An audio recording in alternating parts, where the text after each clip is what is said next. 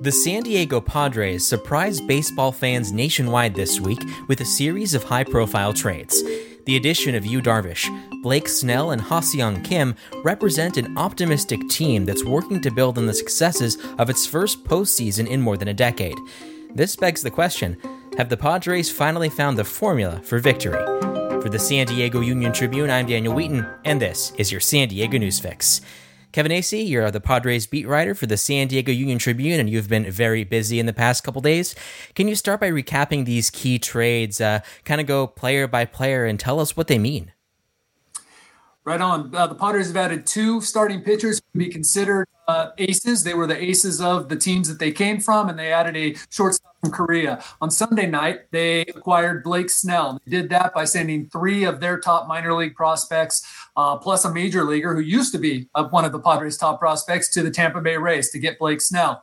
Then they signed uh, Ha-Seong Kim from uh, Korea. He's a shortstop there. Padres have a pretty good shortstop. His name's Fernando Tatis Jr. So what Kim is is this is really good uh, that they signed him, and this is a, a, good opportunity for the pod or for Padres fans to understand what the Padres are trying to do. Kim can has played shortstop, third base.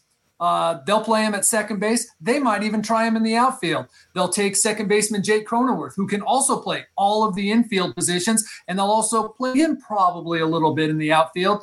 That's what the Dodgers do. The Dodgers being the defending World Series champions, the eight-time National League West champions uh, as in eight time defending National League West champions who the Padres are trying to chase. Uh, the Padres are trying to build depth at a lot of places, and Kim is representative of that. Then later yesterday, on Monday, they acquired Yu Darvish, is a veteran pitcher who finished second in the uh, Cy Young, National League Cy Young voting this year. Uh, had an excellent year. Has also finished second in the American League Cy Young voting back in uh, 2014, I believe, with the Texas Rangers. What I'm trying to say is there is a history of excellence from Yu Darvish. Uh, the Padres committed probably, and we don't have all the numbers in yet in terms of what people will make next year and and uh, the exact contract terms and what the Cubs picked up of Yu Darvish's salary. But the Padres, in the past whatever 48 hours, have committed probably around $30 million uh, to their payroll and it's up over 140 million which is uh, you know quite a bit more than i think a lot of people expected uh, that the padres uh, would be spending especially in this year coming off the pandemic. Pandemic like, i don't want to say the pandemic's over. Yeah of course. If the players that we traded away is there anything uh, important to note about them? Well almost uh, let's see one of them by my estimation was going to be in the majors this year. Uh, uh, actually i should say two francisco mejia the catcher uh, that i uh, mentioned who used to be a top prospect. Certainly had a chance to make the roster and see some playing time. And then luis patino who was the padres second rate uh, pitching prospect. They both went to tampa bay. Those are the big names that i mean even the casual fan would be acquainted with. Then they traded away. Six other prospects that were ranked in their top 16. Uh, what happens is there's very, various rankings for people that don't maybe follow baseball as much uh, of each team's uh, top minor league players. And among the Padres' uh, top 16, they sent away eight of them or seven of them, including Luis Patino. What's interesting about that is maybe you'll remember the Padres were very busy at the trade deadline in August during the season, and they sent away seven of their top or five of their top 13 at that time. So what's happened here, and I just posted a story earlier today on, on the website uh, about it. The Padres have gone from being this homegrown team to a team that is really one of the least homegrown teams in the majors. They have the second most players on their 40 um, man roster that were acquired via trade. So I think while a lot of people expected there would be more Fernando Tatises and that Luis Patino would be a cornerstone of the Padres starting rotation for years, and that all these prospects would come up and be, you know, help make the Padres uh, good. What happened is, and look, some of them will. Like there's, like I said, Fernando Tatis Jr. is here, and he was their prize prospect for a long time. Mackenzie Gore is still here, um, but what happened is AJ Preller, the Padres general manager, turned all these prospects into proven veterans. And many people, while people get upset about prospects being sent away, many people believe that's the smarter move because baseball, unlike, say, basketball, football, it is so much more difficult to project how an 18, 19, 20, 21 year old is going to fare in the majors once he's 25, 26, 27. Mm-hmm. And uh, in reaction to all of these changes, what message does this say to Padres fans and the rest of the league? Is this kind of, you know, turning the page on a new chapter in a sense? It is. And I would say that that began in August when they uh, you know made a series of trades in a three day period. AJ Preller tends to keep those of us covering the team uh, very busy in, in uh, you know short bursts uh, with these transactions, but they committed some extra money to that. They sent away, like I said, a lot of prospects, and I would argue if you people have really been paying attention that this began in 2016 which was, you know, might be the opposite of what people think because 2016 is when they traded away all these veterans and started stockpiling these prospects. But one thing the Padres did, and I, I commend them for it, they were transparent about that, basically saying, these are my words, we're going to stink for a few years. And, and boy, did they. But what's going to happen is we promise you around 2020, 2021, this process is going to pay off.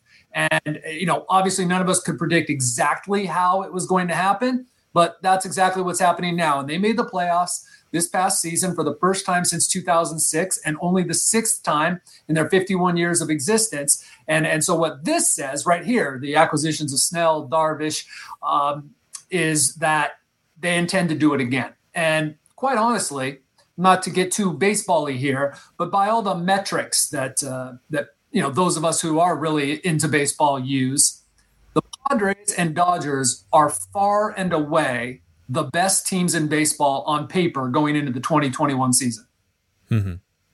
and looking back at the postseason were there any kind of weaknesses or things that you know still we still needed to work on to become a better team uh, do you have kind of like a, a report card of how the postseason went the uh, the depth that I, I spoke to is one, but more than that, and this was evident by who was missing. Mike Clevinger, who has been one of the best pitchers in baseball for the last uh, three plus seasons, he was acquired from the Indians on August 31st, the last uh, at the trade deadline.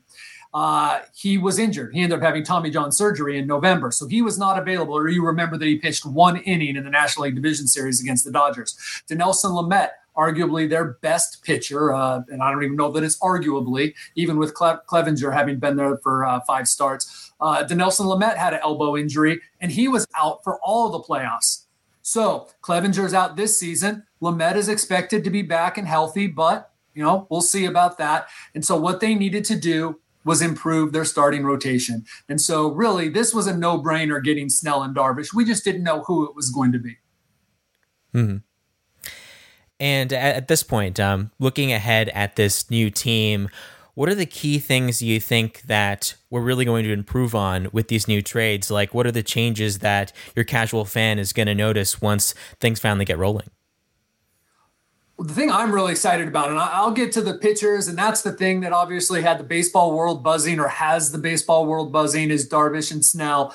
But the the type of depth that they're trying to build, and I think they're going to try to add another outfielder uh, to make sure that they do have a, a, a more solid mix in the outfield. Because you know people think of starters and everyday players. Well, you know, guys need days off in, in this long baseball season, but the depth that they have, where they can bring someone off the bench and not, you know, fall down a lot, you know, in terms of the level of player. That is what makes the Dodgers so dangerous. That is why the Dodgers win more games than anybody else by scoring in the seventh, eighth, and ninth inning of, of games. You you you do not want to have a or two run lead on the Dodgers with three innings to go. It just is. It's probably not going to turn out well for you. Uh, you don't want to be trailing, but I think you know what I'm saying. Is the Dodgers have the capability to beat you so many ways, and that over the course of a long season and in the playoffs can be the difference. And that is what the Padres are trying to get to. So that for me, I know that's where they wanted to get. And so as a guy who, you know, sees the game, who observes them, I'm thinking this is uh, this was really necessary. Then of course to have reliable starting pitching that can, as they say in baseball, it's a cliche, but cliches are cliches because they're true. Give you a chance to win. That means a guy who is going to go out every time and probably give you five, six, seven, eight innings and not allow more than, say, two, three runs so that your offense and the Padres have a very good offense. Your offense has a chance to score more than the other team. And I don't think I have to explain. That's how you win games. Mm-hmm. And uh, someone on the flip side of this, uh, uh, several Cubs fans in my life are very mad about the Darvish trade, and they argue that it's strange to see a team that's owned by a billionaire family not be willing to invest in a team that you know won the World Series several years ago. For the Padres, are they simply capitalizing on kind of the lack of investment from more well-financed teams? Yeah, they are capitalizing on the lack of investment by a lot of teams, and that's what they did at the trade deadline too. This pandemic, and you can differ on how you how much you believe this or not, but this pandemic has really hurt the owners. It has hurt baseball.